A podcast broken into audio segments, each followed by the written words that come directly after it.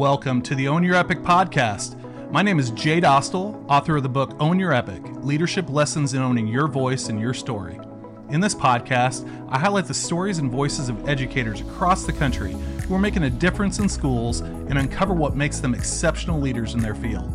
By sharing the voices and stories of others, we can all learn to appreciate that each of us is the author of our own epic and our experiences are relatable to others, if we are willing to share them. Let's get started on the Own Your Epic process.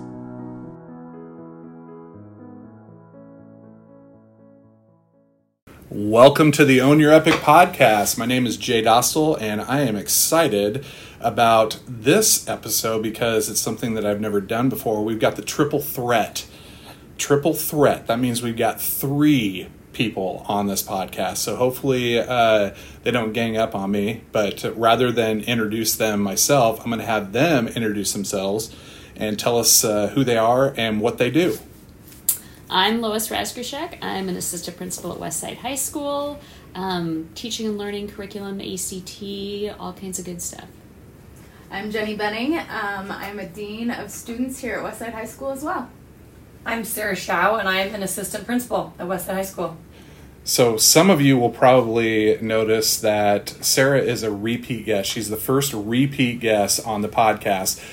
However, I told her that because she was trying to duck out on this, uh, I told her, no, you have to stay in here because this uh, whole format of having three people on here is uh, new and you're going to get different questions. So, ladies, I'm going to start off with just a kind of a softball. So, let me tee it up for you. Okay. What, how did, how did you all figure out that leadership at a school level is what you wanted to do? and any one of you can chime in. Um, I had an assistant principal who said, Have you ever heard about the butterfly effect? I was like, No. And told me about it. And he's like, I think you would be a really good school leader. And I said, I think you're really dumb. because I loved the classroom, I loved teaching. And his rationale to me was but you have you can have a bigger impact you can impact more kids and you can impact staff to impact more students and so i really feel like you're somebody that should pursue a leadership role and that was and then once i got started i was like oh yeah this is what i want to do nice jennie how about you? Um, i think i just kind of kept falling into situations that put me in leadership roles. Um, initially right out of college i um, had received my curriculum and instruction degree, and a coworker of mine was going back for admin, and I was single and young, and I thought, well, let me get this out of the way before I get married and have kids, and so did my administration, and through that, just continued to add things along the way, and found myself just kind of excited and liked it, and so just continued to pursue it throughout my years. I think my journey happened slow um, no surprise to anyone, I was labeled bossy when I was younger. so that had to, I think I needed to mature into not being bossy and being more of a leader. But I loved the classroom and I always found myself coming up with ideas and wanting to be able to create change. Um, and I felt throughout my classroom experience that I kind of came to a halt and be able to, being able to create that change. And so after 15 years, I decided to kind of venture in to a leadership position to be able to impact more change outside of the classroom i guess if that makes sense mm-hmm. it does so i think the the other fascinating thing about this is uh, educators or education is primarily like teachers is primarily a female profession there's there's more females uh, that are teachers whereas school administration is more male dominated. And so uh, the interesting thing about our team is we've got a nice mix of both. Why why do you feel like and maybe look at it from your own perspective, why do you feel like uh, females maybe shy away from these types of position or are they not shied away, they just aren't given the same type of opportunities? I I've talked with a friend of mine a lot about this and I find myself like, I think as women, we often are expected or do a lot of things at home, and it takes a lot of time. And I think sometimes the fear or just the unknown of can balancing both home and work in a leadership role. Um, teacher is safe, you get done at the same time every day, you kind of just do the same routine things, whereas administration is you re- are required for more, and so it's harder to balance home um, and work. Yeah, I was going to say I didn't get into administration until my girls were in middle school. And so I had done all of the because it is being a mom was the most important thing to me. Um, but when I when they were at those ages, I felt like I could take this next step and still be a good parent, still be there for them. They didn't need me in quite the same way. I just had this conversation with my daughter. I have a daughter and a son, and I think it's gender roles are still real. I know it's 2023, but the the pressure on especially my son to feel like he needs to make money as he's entering into college and choosing a major. Um, there is a lot of pressure on young men to make money and be the head of household. Um, and so I think that men make the jump to administration faster for that reason. And of course, not to generalize, that's not true for everybody. But as a female who I was married when I became a teacher, I didn't have that financial pressure. Um, and so that's why it took me 15 years to get into administration because I didn't feel that I needed to make a lot more money. Does that make sense? I hate to even verbalize that, but I think for a lot of women, Well, I think I, it, I don't think it's necessarily gender specific on that because Yeah, I got into administration because my wife was pregnant. We were going to have a kid, and I needed to make more money because my wife was making uh, working for the state of Nebraska, making in Health and Human Services, making Mm-hmm. less than what a starting teacher is, if that's if Possible. that's possible. Possible. But yeah, I went in there because the the nature of education is you get the the degrees get you more money, whether or not you're going to use it or not.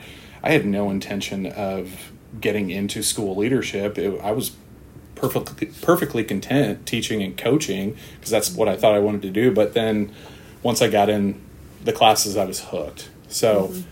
Um, all right, now we're gonna we're gonna I'm gonna shift gears on you because this is like the best part of it. Uh, so part of the own your epic process is to uh, curate and cultivate these stories that kind of help define the path that you've been on. All right, so I'd kind of like to hear from each of you. Maybe we'll start with we'll just start with one kind of personal story if you want to share like that kind of helped grow you but then also maybe one school story that ha- that you've experienced in your administrative careers that are like oh my gosh this really kind of changed me in the in how I lead and, and that sort of thing. It could be student related could be staff related. You can go in any order. It's all about storytelling you drawing a blank I'm, I'm thinking. you're thinking Um, I think about a mom that when I was a dean, probably my first or second year as a dean, that came in and she came in and she was her daughter had done something. Her daughter was a freshman, fifteen year old little girl, and mom came in to meet with me and she was mad at her daughter because it was mom's birthday, and mom was turning thirty, and I was like. I just sat and did that math in my. I, I don't do math. We all know. But I was like, this is a mom that's turning 30. Her daughter's, she had this, this girl the age her daughter is now. And just to frame like what I was like at 15 and what I was like at 30 and just when people come into your office or families or whatever, you always have to just think about they don't know anything about my background. I don't know anything about theirs. And just, you have to be so open you just have to take people where they are and and go from there. You can't ever assume anything about anyone. And the mom was great and her daughter was great it was fascinating when i was like no way are you? And she's like oh yeah i got pregnant my freshman year of high school. And like you just the more you know about people the more you can understand them. Okay I, I can jump in. This is a my first time in leadership. I was put into a position when I was really young, um, and many of the people of whom I was leading were older than me. Yeah, how, how old are you when you got that How old were you when you got that leadership probably position? 27. Okay. 28.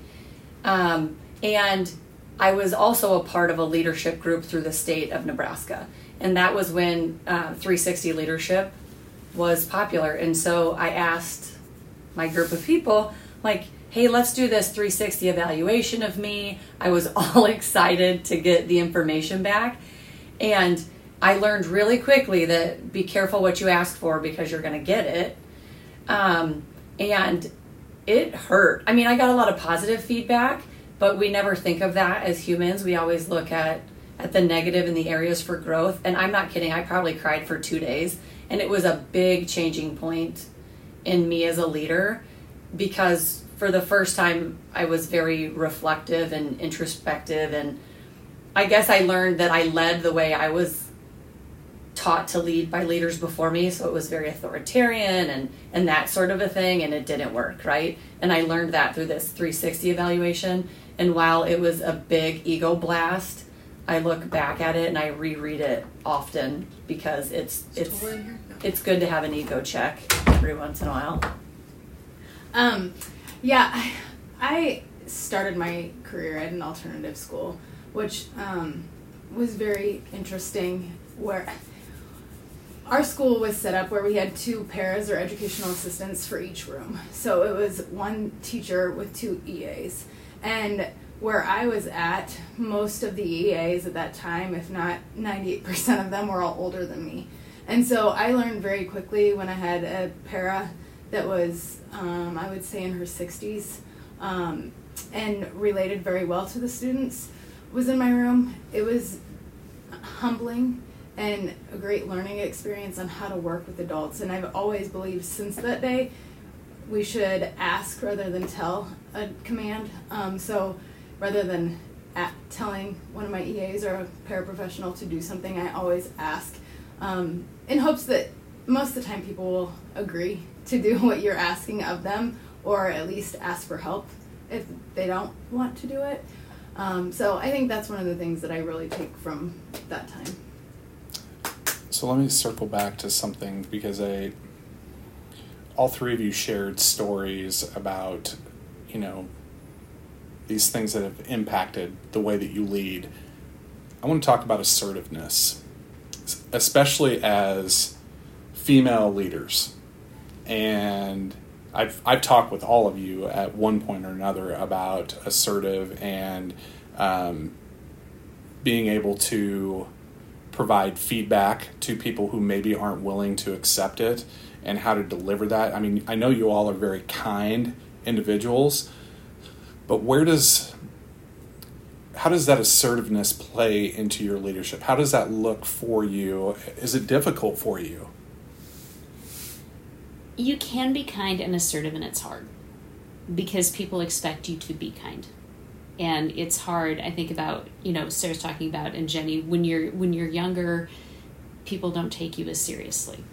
It's it's just interesting because as you say that, there's this common misperception that if a guy leader Mhm. is being assertive, he's playing that role of being a leader. But if a woman who's a leader is assertive, they get labeled as a bitch or something like that. And so, how does uh, like because I don't have that conceptual knowledge, how does that how does that play into your leadership and how you address difficult situations? There are some people that are just you're going to have that conversation and you know the minute you turn around or walk away they are running their mouth to their department or to their friends about you. And you just have to it's hard. You have to get over the fact that people are going to say rotten things about you because they don't like that you approached or you addressed whatever. Which is a, a a lesson in leadership by itself mm-hmm. because you're not gonna you're not gonna please everybody but i'm just wondering from that female perspective does that hit you even harder? Like if somebody is talking behind my back after i have a conversation it's like oh well whatever. I mm-hmm. just i shrug it off. But i think that has a lot to do with the fact that i'm a man in a leadership mm-hmm. position. Does it bother you more? How, i mean how does how, how does that impact? You, you need to remember you're also talking to three women who have empathy very high. and are are, are you saying that i don't have empathy? I'm saying you don't Number have it very 34. high. so I think I do think it's twofold because we three, that's what we all have in common, are very empathetic leaders, mm-hmm. and so we are able to put ourselves in other shoes. Not that you can't. I don't mean that you can't, Jay, but for us, it's we we lead by emoting, and so mm-hmm. yeah, it is hard, and it is a double standard sometimes. Not with everybody, but I know that I'm being called a bitch behind my back when I'm super assertive, and I know that if my husband said the same thing to the same people, it would be different. Um, and it's hard, and you just have to reflect and really try to rationalize that that that, that is the reality that we live in. And I, I mean, both all of us just try to really put ourselves in their shoes when we are being direct and kind of explain the why and hope that that works a little bit. say, I think we all try to we try to be very kind. We try to soften as much as we can, but still make the point. and sometimes I think as a woman, people are like, "Are you are you being serious with me right now?" Mm-hmm. like you almost have to frame a conversation like I need. You almost need to tell sometimes say, "I need to have a conversation with you," and people, it, you- you know, about this, or I need to have a conversation with you not not a big deal. We just needed to talk about something. You have to know the person a little bit to be able to frame it but to let them know like this is a conversation. I need to address this with you. And yeah i'm serious. And sometimes for some people you do just have to come in hot. Like i hate and i hate doing that. I will lay awake at night thinking i have to have this ugly conversation with this person tomorrow. And i've tried kind and now i just have to come in and say listen this has to stop or you need to do this and it's just it's direct and it's not comfortable because you know what their perception is that you're being a bitch Jennie, what about Yeah, you? I definitely think I'm still wet behind my ears when it comes to this conversation. Um, it's only my second year he- uh, in leadership here at Westside and my third year here at Westside as an employee. And so for me, I just, um, I've always kind of, I, in my leadership classes, I always, um, they taught us that you should observe for the first year and then kind of make changes after that. And so for me, I kind of, I this is my third school district as well, so I've always kind of taken that approach everywhere I've gone, um, and I like to build um, my confidence as well as my relationships, so that hopefully those hard conversations are easier. But um, in this role, I just feel like I haven't fully got there. Um, I know it's coming, and so I this year is going to be a challenge for me. I know it's a weakness of mine, and so just gaining that confidence and having a great team is helpful. So, what advice then do you have for whether it's females going into leadership or just people in general about having those difficult conversations, being assertive? What's the best? Sarah, you already said it. You need to emote a little bit more, which is what I need to do. So I, I appreciate the feedback. No, but what what advice do you have? Because you've be, obviously been through those conversations. You've had some that were successful. You had some that flopped, but and you always want to fail forward. What's the best advice you have for people on actually having the conversation? I, I think, and I learned young from Don Gilpin, the best mentor I ever had, is that relationships are key to everything, personal and professional. Um, and the more we get to know each other, those conversations become easier because you get to know them as a person. So, you know, co- difficult conversation with person A is going to be different than with person B, and that's what makes it authentic and powerful versus what we call no shoplifting signs where you have the same conversation with everyone and Yeah.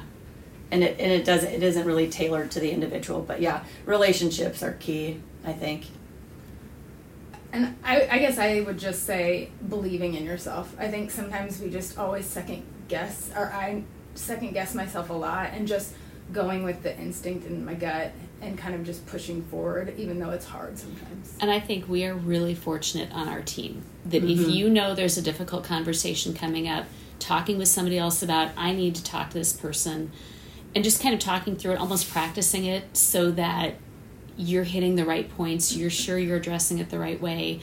Um, and the, you know, after those conversations happen too, we're all very reflective. I'm like, hey, it went like this, or I need to follow up, or you know, we've even done things where like I'll check in on that person later on. You know, if if I had a difficult conversation with somebody, maybe Sarah's like, well, I'll just check in on them later. So we balance each other very well when it comes to how we need to have those in the relationship piece is critical. Mm-hmm. You have to know that person. So, with that being said, and without naming names, are there conversations that you're avoiding right now? Like you can play, like I have a conversation that I need to have, but I'm avoiding, and why are you avoiding it? The person's not here in the building yet. Okay. School hasn't started. I can't talk to them, and I. There are things that need to be addressed with staff. It, we're, we're July thirty first. There are things that the way the year finished last year. Some of it you need to let go, but there are things that went on last year that even with changing departments this year, I know I need to have conversations with some people saying, hey, I want you to know about this. I've spoken with whoever your new evaluator is. This is something they're going to be looking for. And kind of setting them up for, hey, you don't get, you need to know that things, we're still going to work on this, or this is still a change that needs to happen just because I'm not your direct supervisor. This still needs to happen. So it, it's it's getting everybody back here to the building and then saying hey and they can be they can be quick they nothing is super negative but just hey gentle reminder even though i'm not your direct person this is still going to be a focus How about you two? You guys avoiding any conversations? No, nothing specific comes to mind. I mean, as I reflect last year, I think that was great practice for me in some areas of trying to have co- difficult conversations. Um, and it didn't always go as planned, and that's okay. Um, that's how you learn and you grow from it. And so, um, as I think about this upcoming year, I would say not necessarily difficult, but just new conversations would be with the department that I'm evaluating too. And I, I was thinking, I, I don't know that I'm really avoiding any. I think if I've gotten better at anything as I've gotten older, it's having these difficult conversations. And one thing I don't want to get lost in all of these answers is that all of us have been on the receiving end of these as well, right? So I, I feel like, again, as someone who has empathy high, I, I remember those conversations and I remember what didn't feel good mm-hmm. and what felt icky when I was on the receiving end. And so I'm really intentional on trying to make sure that whoever I'm having the conversation with um, isn't feeling that way. And also, just because we're an admin doesn't mean that other people aren't going to come to us and have difficult, where we're still the recipient. And so we continue to be the recipient of those uncomfortable conversations. And I think how we respond as leaders is almost more powerful than when we're leading those conversations. Well, I think that's a sign of a good culture because we've talked about this that none of us is beyond reproach. Right. And if you have built up a culture in your building where people feel comfortable coming to you, whether it's by title or position, whatever, and feel comfortable enough to come and tell you, you know, I didn't like what you said here. I think a lot of times people equate difficult conversations with like negativity Right. or anger or Yeah. frustration Right. It might just be you may and uh, keeping it into the I feel statements like mm-hmm. Sarah, when you did this, mm-hmm. it made me feel like this. I'm, mm-hmm. it's intent versus impact. That was not your intent, but it impacted me. And I think being able to have those conversations and just being, as we talk about it here at Westside about punching the shark, you need you, we all have sharks. The question is, why are we avoiding having that conversation? And I think that is one of the big keys to successful organizational cultures, especially in school, in large schools, is being able to have those conversations without it necessarily uh, being personal. being point, personal or being punitive right? because they, they're you can you can still be kind, yeah but Lois, when you did this, it made me feel oh, okay, because when you know better, you can do better. So if because we've talked a lot about like the gender roles in leadership, uh, which is why I wanted to have all three of you, the ulterior motives here. Um, what advice do you have for people who are coming in to the teaching profession? because it's a very different world than when you all were coming in. You know, we've come out off the back end of a pandemic. How how has it changed? What advice do you have for people? Because it's not like we have a pipeline of people banging on our door to get in here. Right. Why is this such a great uh, profession? Why are you? Why would you promote it to somebody? What what should they be prepared for? Because every day is different. And every day you have opportunities with kids. And if you don't know any high school, middle school kids right now, you need to because they're amazing and they're fascinating. And you have the opportunity to. Education, yes, there's content. You can't love your content, you have to love kids first. And so if you want to be a part of change and seeing children in society grow and develop into the kind of human beings that you want to have around you in the world, go into education. That is such a nice answer. Like I would not have given it. Beautiful. Lois, I mean, you, you you have a way of putting things, and I'm like, ah, there's no way I can put that in that in those terms. Jennie, Sarah, what do you think? I I was gonna say rewards. Um, the daily rewards that you get from much like Lois, that you get to see um, whether it's small, whether it's large. Um, I can. The reason I say rewards is there was a summer where I didn't teach summer school early on, and I remember I was young by myself at the time, and July hit, and I was struggling a little bit mentally, and I called it my reverse seasonal depression because it was July and I needed something to uplift me and I needed mm-hmm. something to get me going for the day. And so I often think about that month that was a little tough because I didn't have much going on. So just the rewards that students give you. I've been really reflective about this sending a kid to college. of, uh, you know, what I feel as though my husband and I have really prepared Gavin, but so many of his life lessons he has learned from his teachers and coaches. And so I try to be, you know, if I could speak to a bunch of up and coming teachers, I would just tell stories of how teacher after teacher helped mold my kids. I'm gonna cry. Well, they, But truly, like things that I thanks, I'm thank a- you. I'm a- I, I I'm- emote. I'm, You're a I'm, giver. I'm, emote, I'm, I'm recognizing that emoting, and I'm giving you tissues. You're good. You know, just so much that they our kids don't even children don't even listen to their parents about, and not disrespectfully, they just don't. But teachers are just such an important part in the development of our kids and just the lessons. It's well, the development of us. Like Yeah. I think about the teachers that impacted me and how they mm-hmm. impacted me. I'm like, I can give you names and exactly what they did or said, and it might not. Generally, it wasn't the lesson of the day.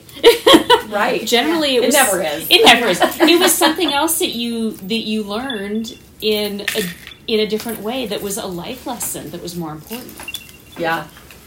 Sorry, my AirTag is going off for some odd reason, but I apologize for that. All right, so we. In the life of an educator, I know, right right? so we are, believe it or not, we're at 27 minutes. Like we're at the end of this, but I've got to ask you all this question just because Sarah already answered it, but I've got to ask you again. Maybe she'll have another opportunity. we have talked about white belt issues. You all know what white belt issues are. They're the ones that just set you off. I won't go into the details of how it came up with white belts, but it has something to do with golf and not being very good at golf. But you're wearing a white belt, you must be pretty special. So, I want to ask each of you what your white belt issue is in schools. The thing that just grinds your ears, like when you see it, like, oh my gosh, really?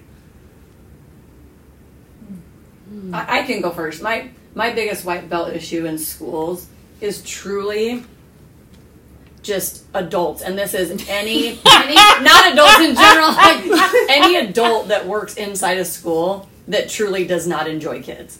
Mm-hmm. It's like I mean, you could probably get paid a lot more to do something else. Why are you coming into a building with 2,100 kids when it's clear clear that you hate kids?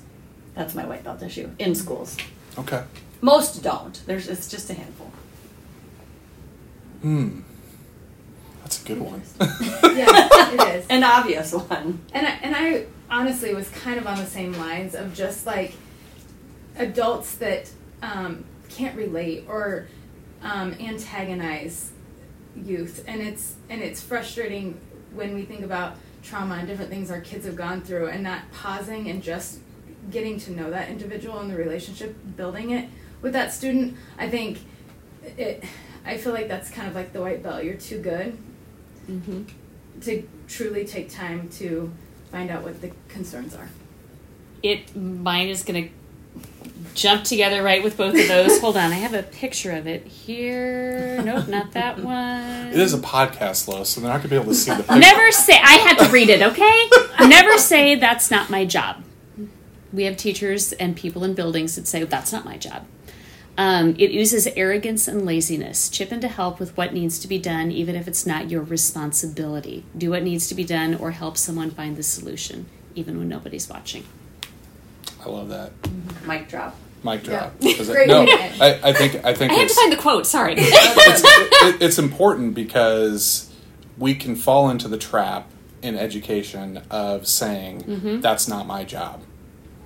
Kids in crisis, you don't necessarily know who that kid is or what. It'd be very easy to just walk by the the kid who's crying and not say anything to him, and just because that's not my job, I'm not a counselor or uh, I don't, I'm not an English teacher, so I don't teach reading or writing or whatever it's all of our job. I mean, if you work in this building, if you work in a school, everything's your job. And if if you're not willing to accept that, this may not be the best place. place for you. Now, you can say that in a kind way. it's just a matter of actually saying it. And I think those are some of those difficult conversations that I've shared with you that uh, we've got to develop a culture where we can actually have those conversations with saying, you know what, this isn't the right place for you. I had somebody do that to me very early on by saying, elementary is not the right grade level for you. they said, middle school, probably not the right grade level for you. High school, right on board. And you guys know me well enough to know why those conversations happen. But I think having somebody be honest with you and forthright with you and sharing that, uh, I think is really important. And so we are at the end of time. Uh, thank all three of you for doing this. This is again, this is the triple threat. These these three ladies are phenomenal. I'm glad that they're on my team, um, and because they bring a perspective that I can't necessarily have, and they also put me in my place too because they're not afraid to come and tell me if I'm saying or doing something wrong or I'm not emoting. I'm not showing my empathy because I have it. It's just buried a little bit and it needs to come out every now and then. But uh, thank you all again for spending this time with me.